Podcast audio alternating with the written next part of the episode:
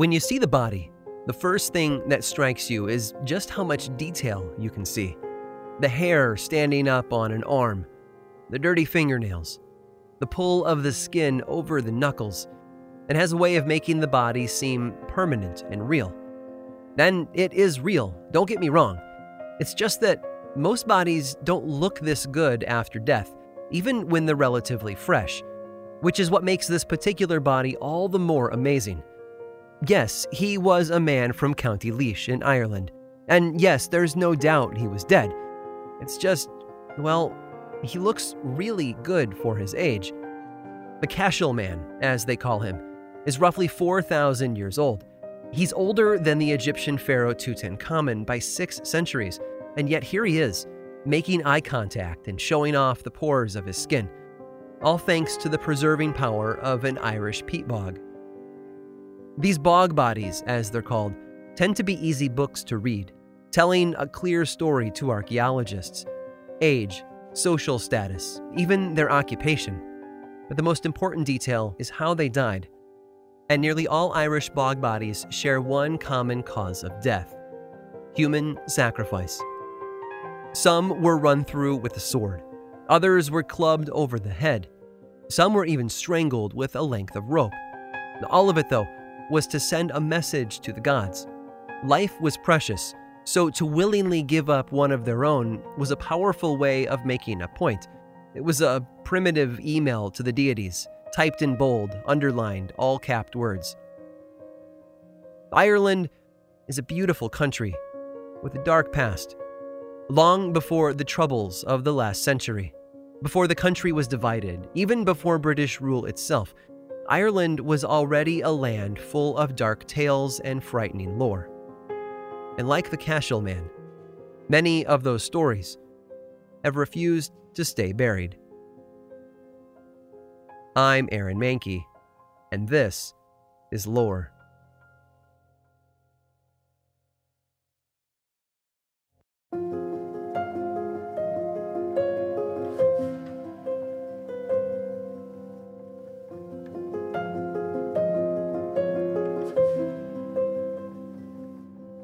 Ireland is a country that lives up to its reputation. The Emerald Isle is just as overwhelmingly green and lush as you might expect. In the countryside, rolling hills seem to go on for as far as the eye can see. In places like Dublin, ancient buildings play host to laughter and song. But there's a deep history that swirls around those green hills and dark halls, like a cold wind and while many of them have drifted beyond the boundaries of Ireland to influence global folklore, those are just a few samples from a much deeper and much darker well. Of course, we all know of the Banshee, the female spirit that's said to enter our world through one of the many ancient stone mounds, the She, that dot the Irish landscape. They come to announce impending death, and the legend says that if you can hear her cries and wailing, you or someone you love is not long for this world. We've covered puka and leprechauns before, but Irish folklore has a plethora of other little creatures skittering about. The Grogoch is described as a small old man, covered in thick hair that's matted and tangled with sticks and leaves. Most legends say that the Grogoch is half fairy, half human, but unlike the tales of the puka, these are friendly creatures that help humans with daily life. Then, of course, there's the human stealing fairy known as the Changeling, yet another of Ireland's popular folklore exports. But they aren't the only fairy creature to be afraid of. Irish legends speak of the Dearg Due, the red bloodsucker, which may have had a bit of influence on Bram Stoker, who was born and raised in Ireland. The Dearg Due is described as a pale young woman who lures men into a graveyard, where she then drains them of their blood. To stop her, folklore says that all you really need to do is find her grave and pile stones on top of it. That's an episode of Supernatural right there, just waiting to be written. Throw in some pie, and it's perfect. But Ireland is more than just spooky mythology, however entertaining it might be. For every wailing woman and tiny old man cobbling shoes in the night, there seems to be two or three local spots with their own unique stories to tell. One such tale comes to us from the coastline north of Belfast, in the small village of Ballygally. It was there in 1625 that a castle was constructed by a man named James Shaw. They say the castle was immaculate, that it was beautiful and well designed, and that Shaw obsessed over every detail. And naturally, he wanted to pass his beloved home down to his heir someday. But when his wife Isabel finally gave birth to their first child, Shaw was enraged to discover it was a daughter and not a son. Of course, this is the sort of frustration you're guaranteed to experience when you base your entire system of inheritance and power on the biological roll of the dice. But I doubt anyone could have convinced Shaw of the folly of it all. His response, they say, was brutal. He locked Isabel away in one of the towers and had the infant girl removed from the castle entirely. Shortly after, his wife fell to her death from the window of the tower. Some say it was suicide, driven by her grief over the loss of her daughter. Others, though, say it was an accident, that her desire to see her child again drove her to climb out and try to escape. Ever since, people outside the castle claim to have seen a pale woman in the window of the tower. Today, the castle is a hotel, but the tower prison cell, now known as the Ghost Room, is off limits to guests. Still, those who've managed to spend time in it claim to have felt a dark presence. Laughter has been heard in the castle hallways, and some have even seen the ghostly figure of a woman disappearing around corners. For another legend full of mystery and death, we need to travel to County Clare, home to the ancient McMahon Castle. It's nothing more than an abandoned shell today, absent of life and the comforts of home. But according to the legend, there is something there, hidden inside the castle's walls a secret chamber. No one is sure what the chamber was used for, but the story tells of how a great evil was locked inside and hidden away from the rest of the world. Locked away, that is, until the 1920s when a local priest was brought in to cleanse the space. They say that the exorcist opened the room and stepped inside, but never walked back out again. The following morning, someone found the priest's dead body lying just outside the chamber door. Most assumed the man had died of a heart attack, which wouldn't be entirely unusual. What was unusual, though, was the expression on the dead man's face complete and utter horror, as if he'd been frightened to death. The list could go on and on buildings and bridges and public spaces that are filled with the ominous echoes of another time. But there's one place in Ireland that seems to hold more darkness, more bloodshed, and more treachery than all the others combined. From its ancient roots in bloody conflict to Victorian tales of spiritualism, there isn't much that hasn't taken place within its walls. If you're looking for frightening tales, dark history, and unsolved mysteries, there's no better place in Ireland than Leap Castle.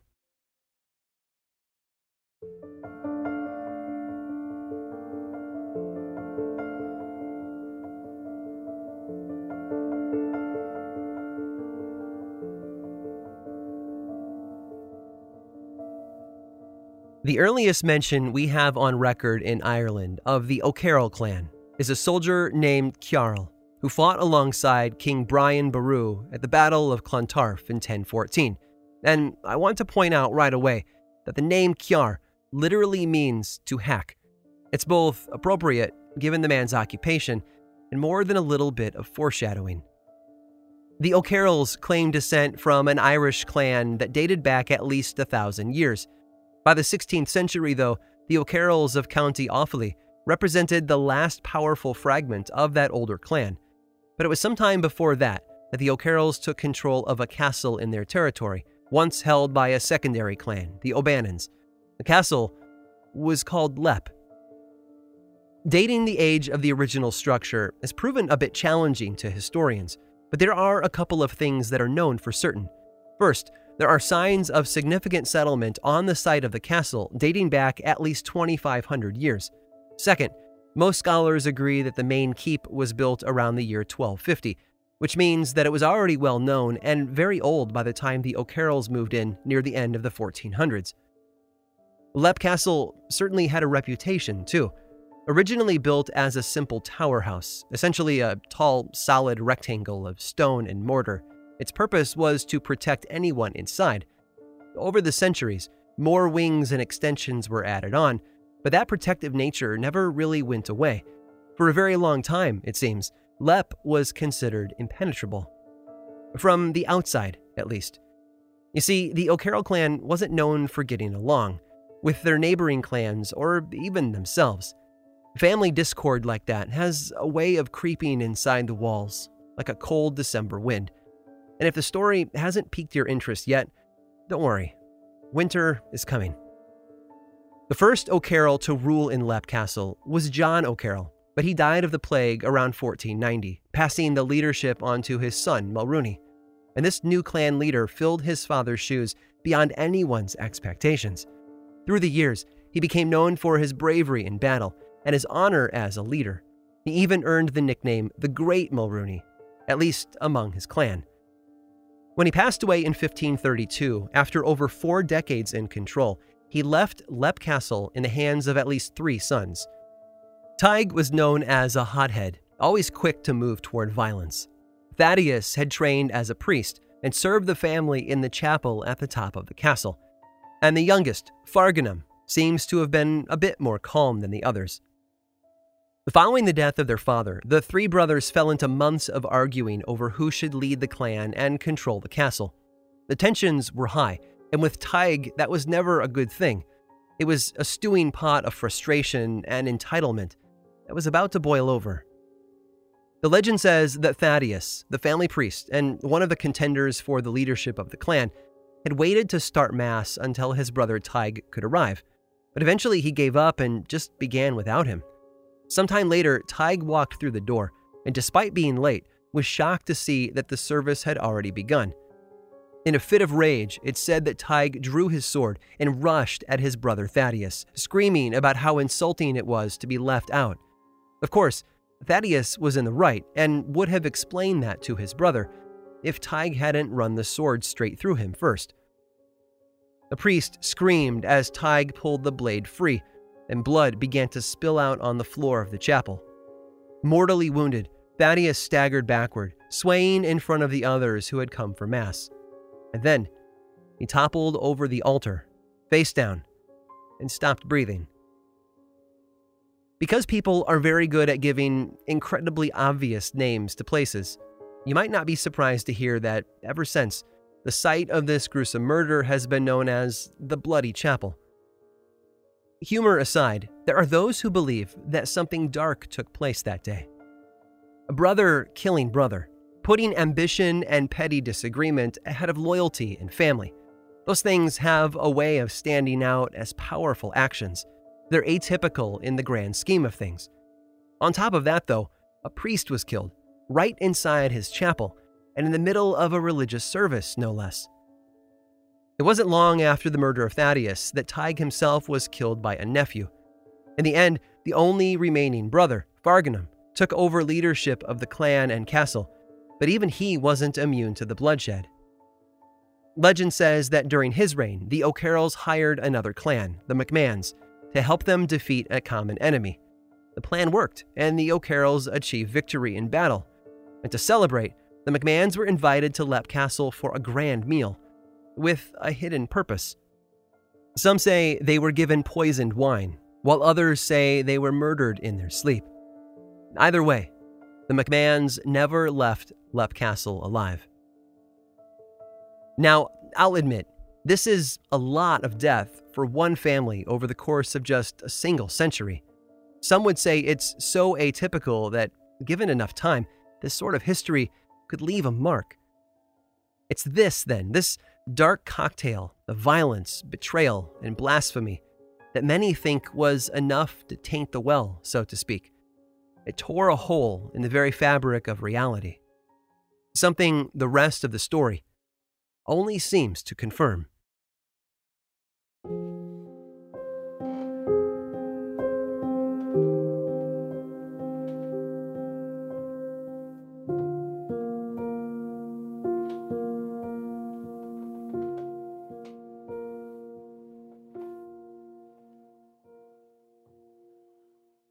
The bloodshed inside Leap Castle went on for generations until 1659, when the fortress passed into the hands of a new family through marriage between Finola, the daughter of the ruling O'Carroll, and an Englishman named Captain Darby. Over the years, Leap Castle was improved and extended. Gothic architectural elements were added, and the gardens were expanded. With every change, it became less an Irish tower house and more an English manor house. It was being tamed, at least from the outside. In 1881, the castle passed to Jonathan Darby, and after his marriage to Mildred Dill in 1889, the couple settled into their new life there. Perhaps inspired by the dark atmosphere of the castle, Mildred soon began to write novels in the popular Gothic genre, that beautiful blend of horror and romance, terror and literature that attracted the likes of Mary Shelley, Ann Radcliffe, and Edgar Allan Poe. She published under the pen name Andrew Merry, and her novel, Paddy Risky, was well received. But it was more than the architecture of Leap Castle that inspired her fiction. The halls there, at least according to her, were full of something darker and more evil. At first, there were noises, as if furniture were being moved in distant parts of the house, but noises quickly evolved into something more sinister. One October night, Mildred was awoken after midnight by the sensation that someone was in the room with her. After looking toward the foot of her bed, she was horrified to see the shape of a person in the darkness. This figure was dressed all in red and had raised a hand toward her. What is it? she said aloud, thinking a servant had come in to wake her. And then she reached for the bedside table to find a match. She struck it, lit a candle, and then lifted it to illuminate the darkness. When she turned toward the foot of the bed, though, she caught her breath. The room was empty. Now, this was the sort of experience that would probably convince most of us to back off and avoid the castle's dark history. But not Mildred. She was obsessed. Instead of turning away, she rushed headfirst into the world of the occult and paranormal. She held seances and occult gatherings, maybe just to deepen her reputation as a Gothic novelist, or perhaps to quench a personal thirst. The consequences, though, were darker than she could have imagined. Something was there in the castle with them, and her experiments only seemed to attract its attention. Then, one night, it made itself known.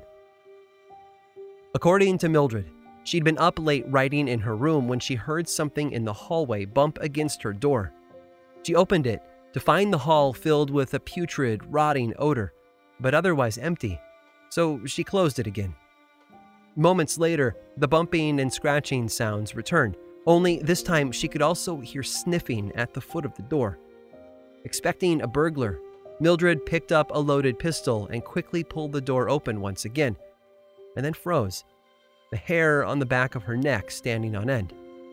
There was something squatting in the doorway, something unnatural and gruesome.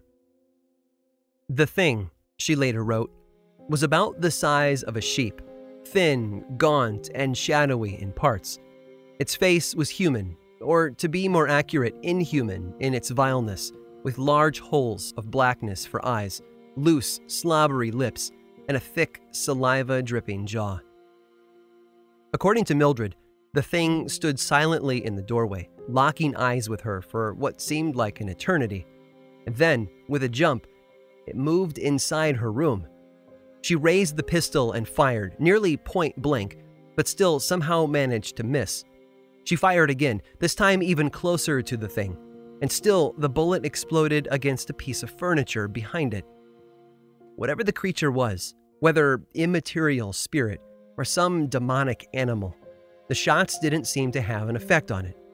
Frightened out of her mind, she brought the pistol up for a third shot and claims she pressed the gun right against the thing's chest just as it brought its arms up to reach for her.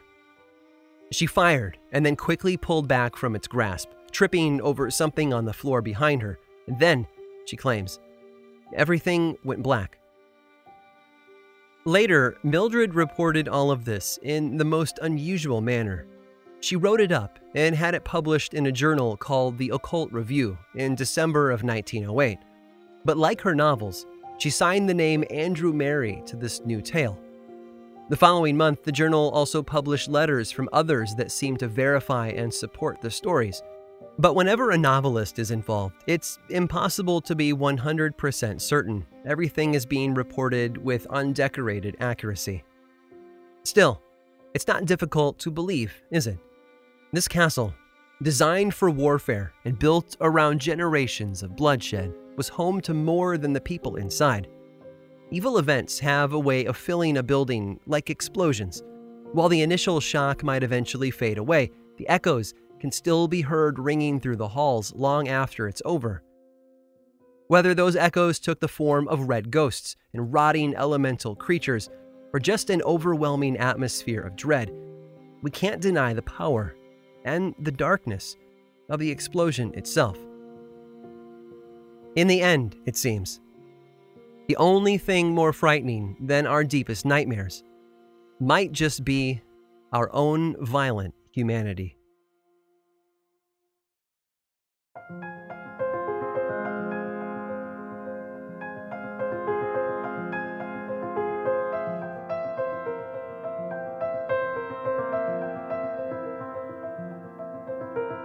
Ireland certainly has a lush and fertile landscape when it comes to folklore. The stories that are still told around fires and in crowded pubs cover the spectrum from the deeply mythological to the downright terrifying, and I wouldn't expect anything less from such a textured, poetic culture. But that line between fact and fiction has a way of getting blurry when you add in our own violent human nature. The events we hear about, or the things we ourselves do to others, those things have a way of giving birth to tales far more frightening than anything we could invent. Reality, though, often fails to have the tidy ending we've come to expect from books and film. Leap Castle isn't the same today as it once was. In fact, it's literally a shell of its former self.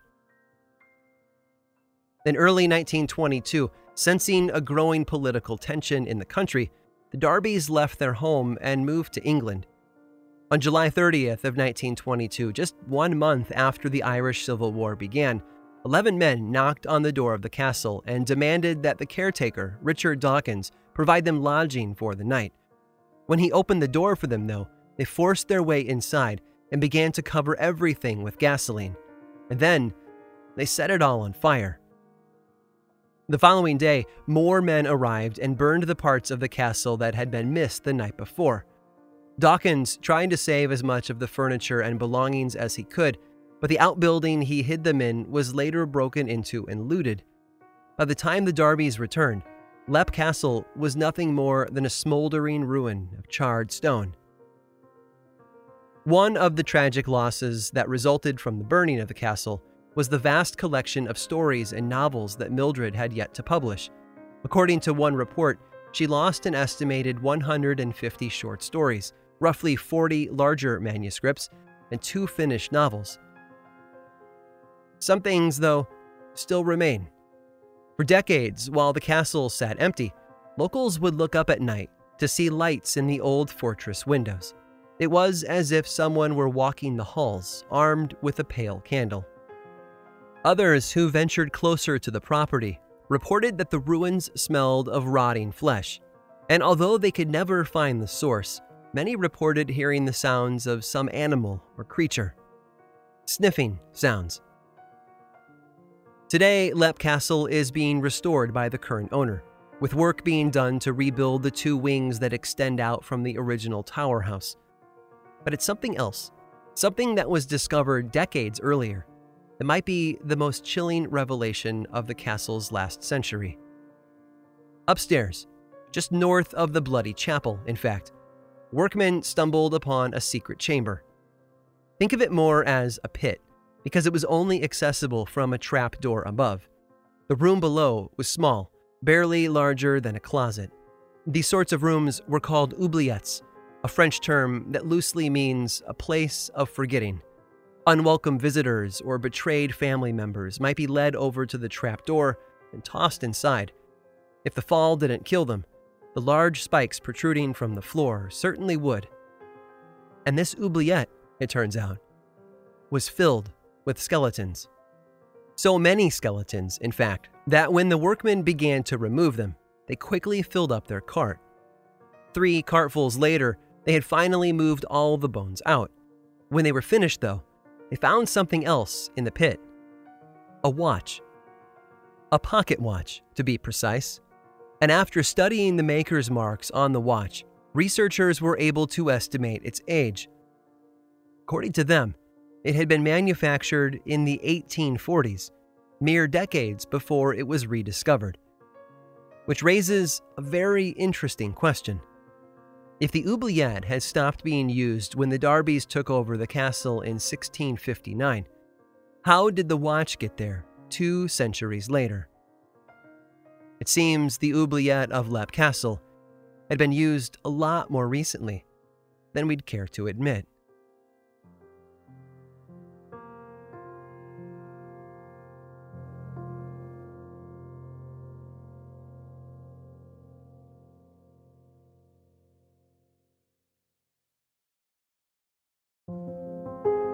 This episode of Lore was written and produced by me, Aaron Mahnke, with research help from Marset Crockett. Lore is much more than a podcast. There's a book series in bookstores around the country and online, and the second season of the Amazon Prime television show was recently released. Check them both out if you want more lore in your life. I also make two other podcasts Aaron Mahnke's Cabinet of Curiosities and Unobscured, and I think you'd enjoy both. Each one explores other areas of our dark history, ranging from bite sized episodes to season long dives into a single topic. You can learn about both of those shows and everything else going on all over in one central place theworldoflore.com slash now. And you can also follow the show on facebook twitter and instagram. Just search for lore podcast all one word and then click that follow button. When you do say hi.